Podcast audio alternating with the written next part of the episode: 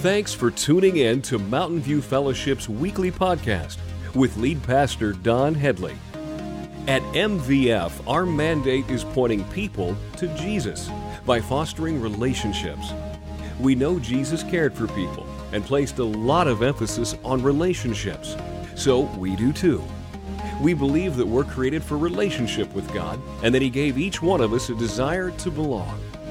If you'd like more information about MVF, connect with us at mvfcolorado.com. Now, stay tuned for this week's message.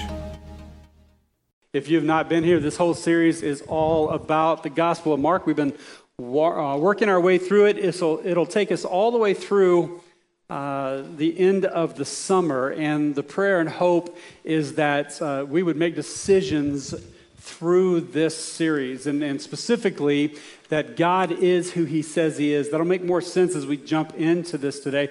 But I want to welcome all of you, especially if you're new with us. Uh, just we're so thrilled that you're here today.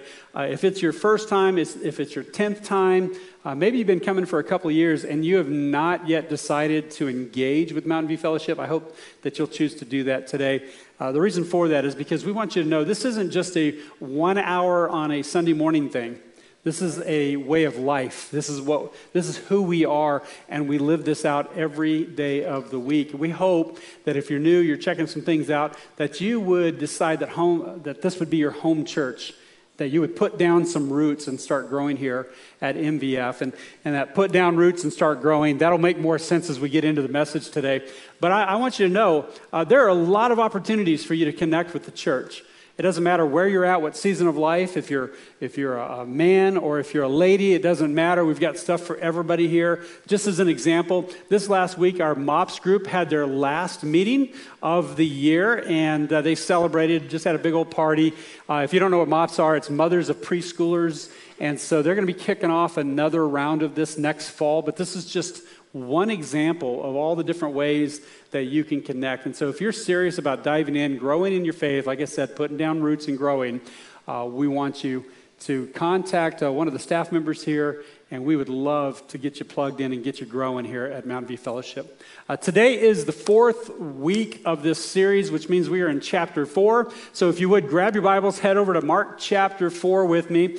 And I want to remind you that you'll see a number pop up on the screen every once in a while. It has Ask Anything on it. Uh, that is our Ask Anything program. If you have questions anytime during this message, you can text those questions to that phone number, and pastors will respond to you. They'll get you an answer back. So we want to make sure that we're answering your questions, and that's available for you anytime during the message.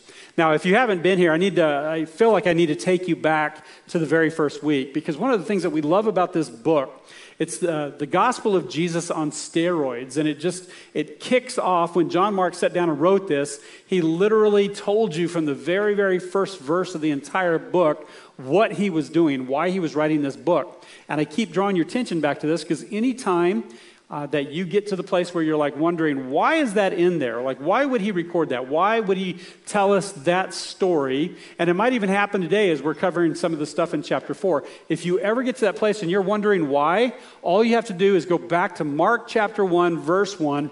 It says, This is the good news about Jesus the Messiah the Son of God. The reason he's writing this is because he wants you to know that Jesus is who he says he is. He is the Messiah, he is the Son of God.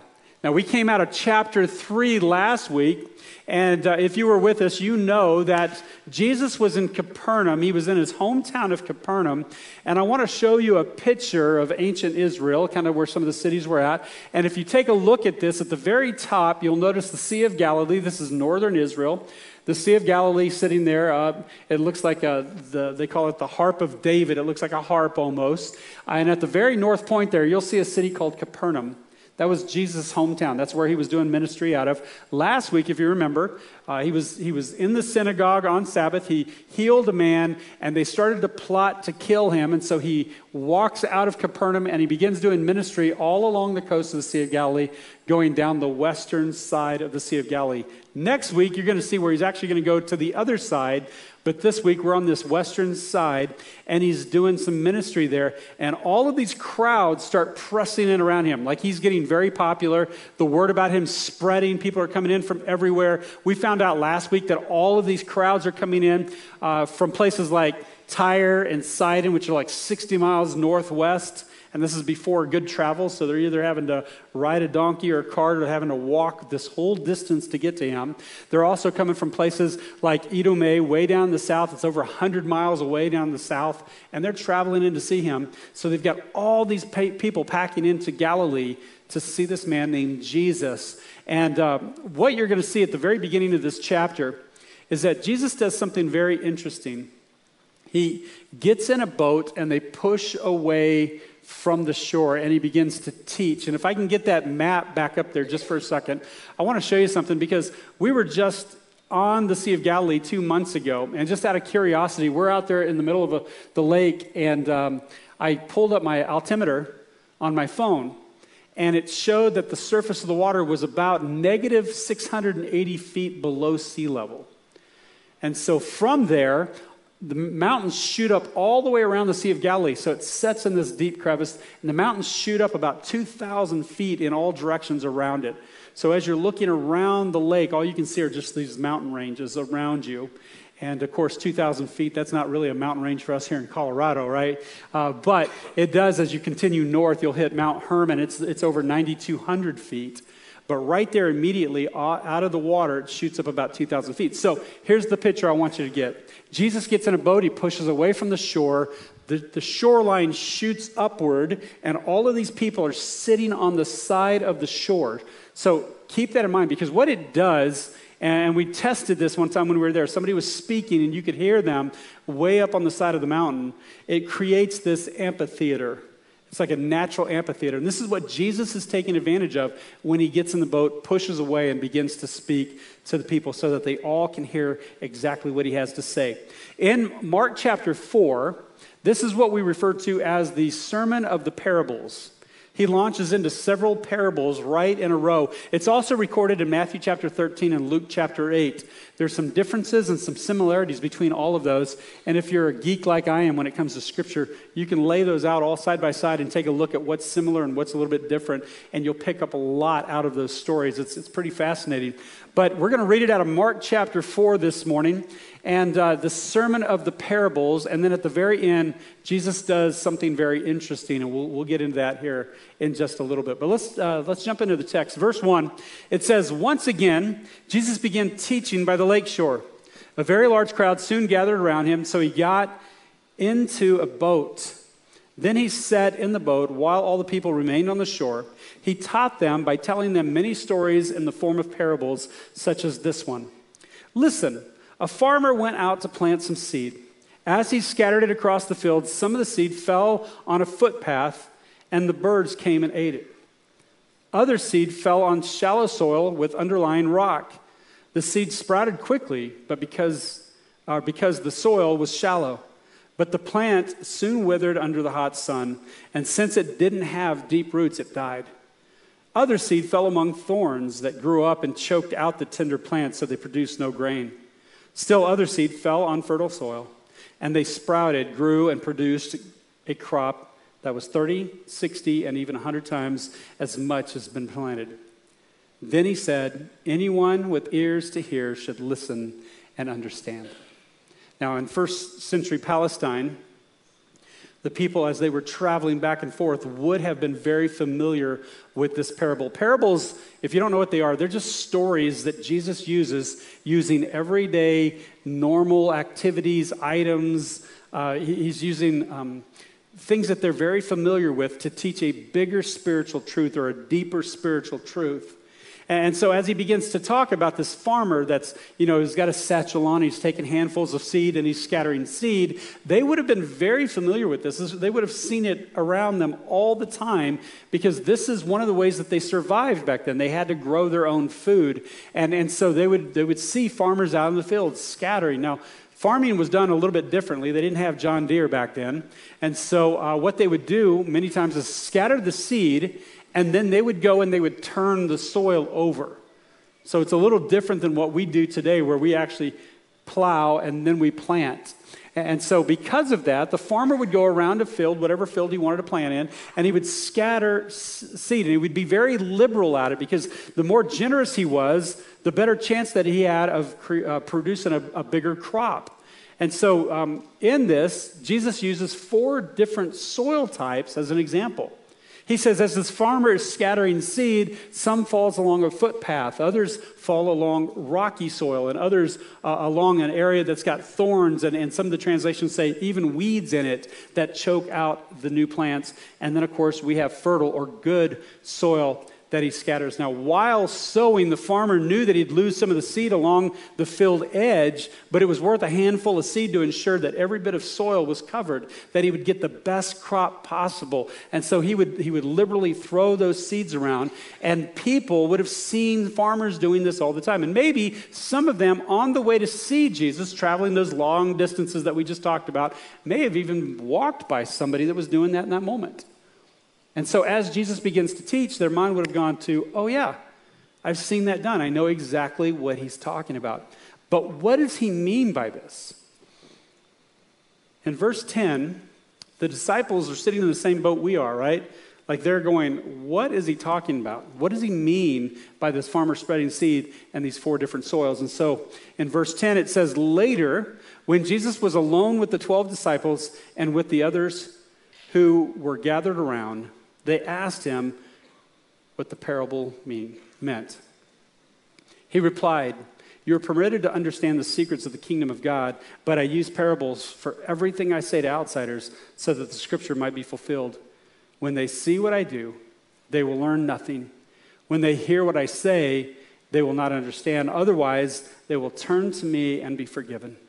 Then Jesus said to them, If you can't understand the meaning of this parable, how will you understand all the other parables? And we'll get to that in just a minute. It says, The farmer plants seed by taking God's word to others.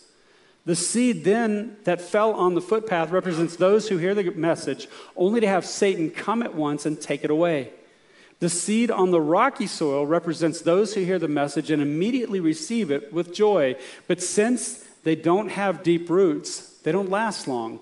They fall away as soon as they have problems or are persecuted for believing God's word. The seed that fell among the thorns represent others who hear God's word, but all too quickly the message is crowded out by the worries of this life, the lure of wealth, and the desire of other things. So no fruit is produced. And the seed that fell on good soil represents those who hear and accept God's word and produce a harvest of 30, 60, or even 100 times as much as has been planted. So Jesus comes right out, and this is one of the reasons why I love this parable. There's no question as to what he means. He literally comes out and tells us every little detail of this parable. He says the soils are the heart of the people who make a choice about the message as to who he is. The condition of a person's heart can be compared to four different soils that receive the seed. I think it's fascinating. We just covered this last week in Mark chapter 3. We talked about how Jesus, at the end of that chapter, was talking about the unforgivable sin. Remember that? Or the unpardonable sin? And that, Jesus said, was blaspheming the Holy Spirit. And we said that blaspheming the Holy Spirit is this idea of an ongoing hardening of our heart and rejection of the Holy Spirit as the Holy Spirit tries to reveal to us who Jesus is. And so it's this ongoing hardening of the heart. And on the tail end of that, of Jesus saying, Look, don't harden your heart to what the Holy Spirit wants to teach you.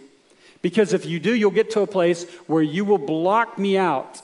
And it's the unforgivable sin. Not because I can't forgive you, but because you won't let me. And so, right on the tail end of that, Jesus teaches a parable about our heart compared to four different soils. Jesus, I believe, wants them to identify the soil that represents their heart so that they can correct it before it's too late. And that's what he wants us to do today is to identify our heart with what soil it, represents. Like, where are we at today? And that's a question for each and every one of us. We have to answer this on a very personal level. Where is your heart today? And there's these elements within the parable We, we have a farmer that's planting seed, and God tells us, look, this is taking the word of God to others, the good news of Jesus Christ. The fact that you have a God that loves you, that because of sin, we, we had a broken relationship with him, and yet Jesus came for us and he gave his life. He died on the cross and he rose again so that you could have forgiveness of sin and eternal life. That's the good news of Jesus Christ. And, and we take that to people. And then, based on their heart, the posture of their heart, the, the hardening of their heart, determines the response to that message. The, the first one was the footpath, remember? Uh, a footpath is where people walk. Uh, the dirt is well worn and it's harder than the ground on either side of it because the more people walk on the footpath, the, they pack it down. The dirt becomes hard like concrete, and the seed that falls on the footpath can't sink down into the dirt. It can't penetrate that, and therefore the seed can't take root. And because of that, it says birds come along and eat it. And in Jesus' explanation, he says Satan takes it away. Like when your heart is that hard, you can't, you can't even receive the message. Um, we, we laid out four examples out in the lobby for you today to take a look at, and I hope that as we talk about it, as you look at those, that you're identifying where your heart is at today. And I pray that it's not this one. I pray, and I know just for the sheer number of people here today, some of you will have to say, Yes, this is where I'm at. And I want to be honest with you, it breaks my heart if you're at a place where your heart is so hard that you cannot receive the message that God has for you, this footpath is, is those who hear the message, but Satan takes it away from them. They won't even listen to it. There was a young man, he was a friend of our family, and, and uh, I spent years just talking to him. Um, and, and, it was interesting. He knew I was a pastor, and so every time we would get together, uh, he literally would pick a fight. Like he would want to argue about scripture with me because he knew I was a pastor. And I wasn't trying anything with him. Like I was trying to avoid it. We'd go to family things or whatever, and he'd be there. And I would just, I would just say, hey, how's it going, man? And we'd just start. And he had always somehow figure out a way to, to bring something in that he'd read on Google that he'd want to fight over. And it was years of this. And it was exhausting and frustrating. And I would pray for him because I knew he was frustrated. Uh, looking back on it now, I realized that, you know, he was living such a lifestyle that he knew God wouldn't approve, and he was doing everything he could to explain God away. And one of the last times that we got together, I remember him telling me we were having a discussion about the parable that Jesus tells about the shepherd that leaves the 99 sheep and he goes off to find the one lost sheep. And his, his statement to me was, I'd never want to be the one that Jesus left the 99 for. I was like, dude, you just missed the entire parable.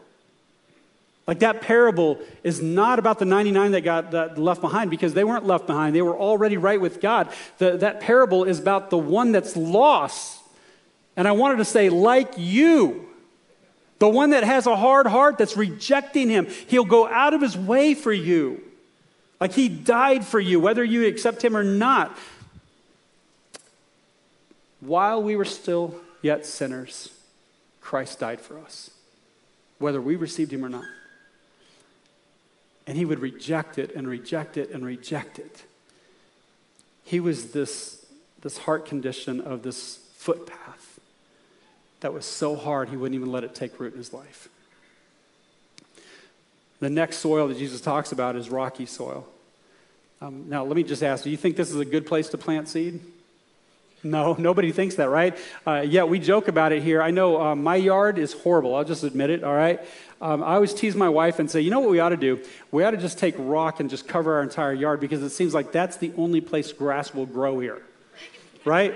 And, and yet, here's the interesting thing about that. Uh, yeah, the grass grows up there, and we deal with it here at the church. It sprouts up all the time, but the roots can't go too deep. Uh, it's possible for things to grow in the rocks, but usually those things that, that crop up don't last very long. Why? Well, Matthew and Mark, when they are talking about this parable, they mention shallow soil. When Luke writes about it, he mentions a lack of moisture. And I think both are true. Like, regardless, the result is the same. The plant can't put down some deep roots, and so therefore it weathers. In these rocky places, the, it, it's hard for these, these plants to grow deep roots. And any seed that starts to grow in that thin soil soon weathers away because of the intense heat and the lack of moisture. You just can't. You end up dying because of that. And Jesus says that this rocky soil represents those who hear the word of God, but they don't have roots. Remember, I was challenging you earlier make this your home church, put down some roots and grow here. This is what I'm talking about. Because I don't want this to happen to anybody. Those who don't have deep roots, they experience problems in life and they just fall away. Oh, we had a family that came into church years ago, and it was a husband, wife, and they had a daughter, an older daughter, teenage daughter. And I remember over the course of a few years, they came in and they heard the gospel and they responded to it and they got baptized. And, and it was this amazing thing that was happening, all three of them. And it seemed like they were just growing in their faith. And I was so excited. There was great, great um, just opportunity for them. And, and then the day came when their daughter graduated and she went off to college. And it, it didn't hit me till after all of it went down. But what had happened is they had made their entire married life about their kid. Their daughter had become their idol. And when she left and she went off to college, I think something happened to them that happens to so many other couples. All of a sudden, their daughter was gone, and they turned and looked at each other and, like, who are you? Like they hadn't fostered a relationship with God, much less with each other. And when their daughter left, they didn't know each other. And then the next thing I know, whether it was physical or emotional, he has an affair with somebody else. His wife ends up divorcing him. They end up splitting and going different directions. I had many conversations with him afterwards. And I would go, What about this? Like when you guys were there and you got excited about God, what was the deal? Like, like I'm trying to draw him back. I'm trying to get him to listen. And he had, he had hardened his heart to a point at that point where he just said, Look, it was a phase for me. I was just trying to make my wife happy. He liked what he was doing and he wanted to stay in it, and he wouldn't hear the good news. He wouldn't seek forgiveness. It's an example of that rocky soil. And my question is is that where your heart's at today? Are you rejecting what God's trying to tell you this morning because you're hanging on to pieces of your life that you know are not right? Maybe you're pursuing some type of sin and you think it's a secret, but the reality is God knows every little thing that you do. You have to be careful because when trouble hits, when the storms set in, when the heat is on, you're going to wither away. The next one that we get, the next example that Jesus gives us is um, thorny soil. And some of the translations actually say thorn, thorns and weeds, that they grow up in that. And I believe that everyone sitting here right now, we understand this soil, right? Because this is what this is my yard. I'll just admit it. This is my yard. Uh, this is where we're at. And we go out, we try to pull the weeds best we can. And what's the number one uh, rule for pulling weeds? Yeah, you got to get the root, right? Got to get the root. Because if you don't get the root, the, the stupid thing will grow back. And weeds are strong. Like uh, wherever they're at, they just take over. And good plants can't even grow there. The strong roots of these weeds, they, they use up all the nutrients, all the vitamins within the soil. And the plants that are left have nothing else to, to live on. It just steals everything from the good plants. And these plants barely grow at all. The good ones try to sprout up, but they get choked out by the, the thorns and the weeds, and, and pretty soon they just die off. They, they can't produce any good grain or fruit or vegetables. And Jesus says, look, this, this thorny soil, it's this representation of those who hear God's word, but the message is crowded out. Get this, because one of these might hit home today. By the worries of this life, by the lure of wealth, by the desire for other things, so no fruit is produced. I'll just say, I, I think this is the American culture. It's where we're at. We're so blessed we don't need God. And so we don't acknowledge Him. And we were told about this way back in Deuteronomy chapter 6. The author actually wrote, and this is centuries ago, he says, Look, the Lord your God's going to bring you into a land that He promised you. And it's prosperous, and it has these big cities that you didn't build, and houses are going to be richly stocked with goods that you didn't produce. You're going to draw water out of cisterns you didn't dig, and you're going to eat from vineyards and olive trees that you didn't plant. Does that sound familiar to anybody? It's where we're at today. And then he issues a warning. He says, And when you've eaten your fill of this land, be careful not to forget the Lord your God. I think that's where we're at. I, I think all of us fall into that category where this thorny soil, worries of life, the lure of wealth, it, it's where we're at.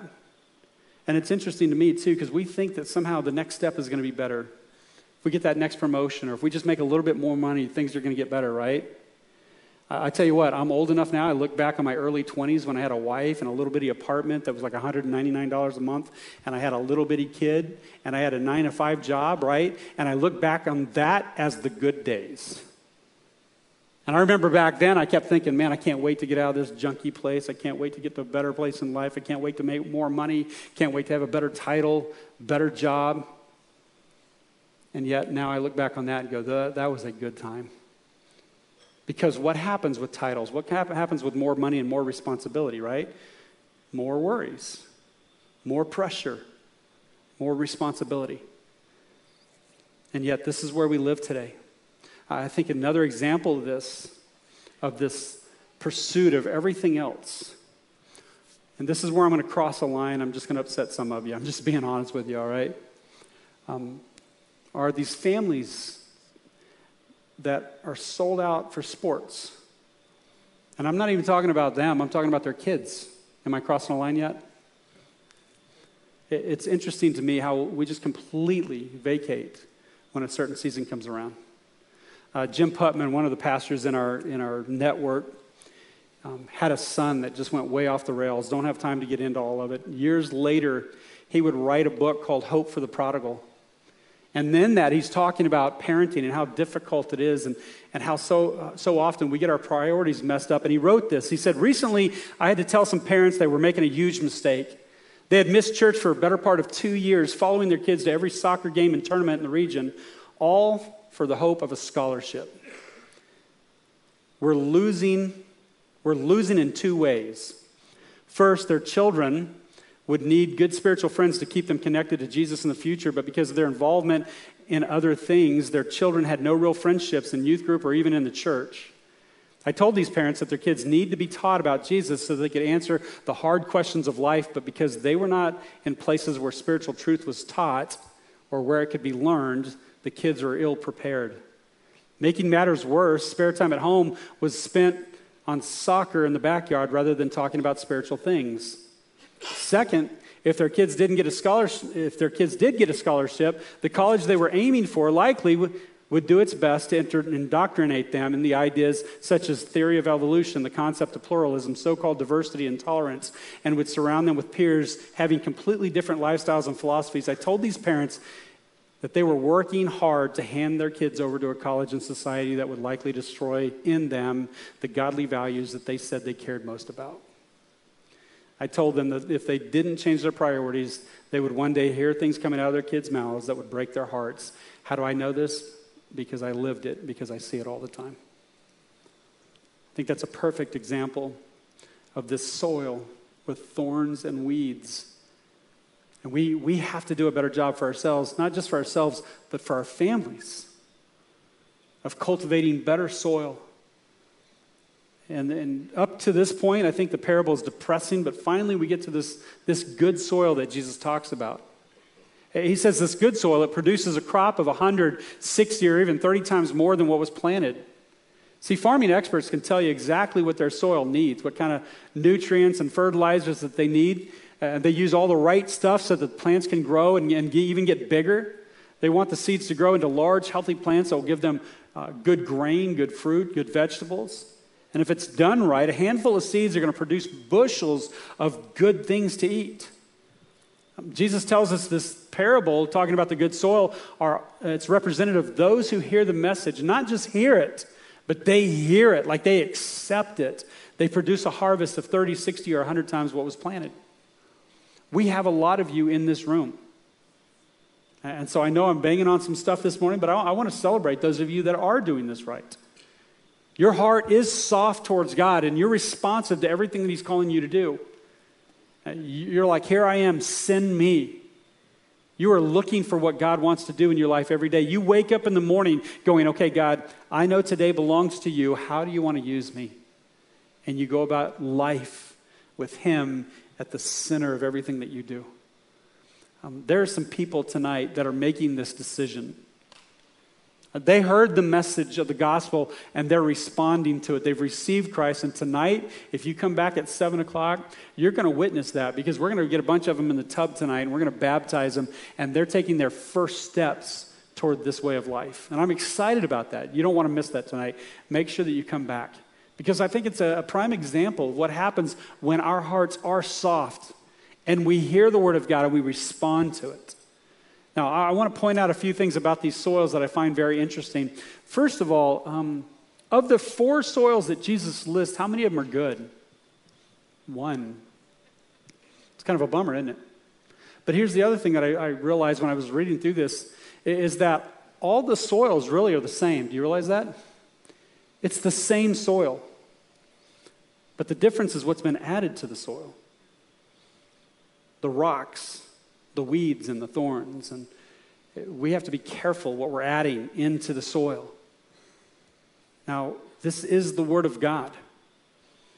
I think it's so fascinating that Jesus, to start off his sermon of the parables, and, and, we're going to talk about the parables here in just a minute, that he's talking about the kingdom of God. Before he even gets into the parables, he tells a parable about the condition of our heart which determines whether we can receive the rest of the parables or understand the rest of the parables or not. He's asking the question right up front where are you at? Because I don't want you to miss this. So you have to check your heart. So, how are we to respond to the word? Today, 2023, here we are reading this passage. How are we supposed to, what are we supposed to do about this?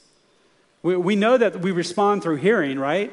But it's not just simple hearing through our ears, it's actually this humble acceptance in our hearts, which makes all the difference in the world. You, we can hear it all day long, but until it sinks into our heart, it doesn't make any difference. And actually, the Hebrew word that they use for to hear implies obedience. James, when he wrote his book, he said, Don't just be hearers of the word, but be doers of the word. It's this impl- implication, I'm, I'm sorry, it implies this obedience to what you hear.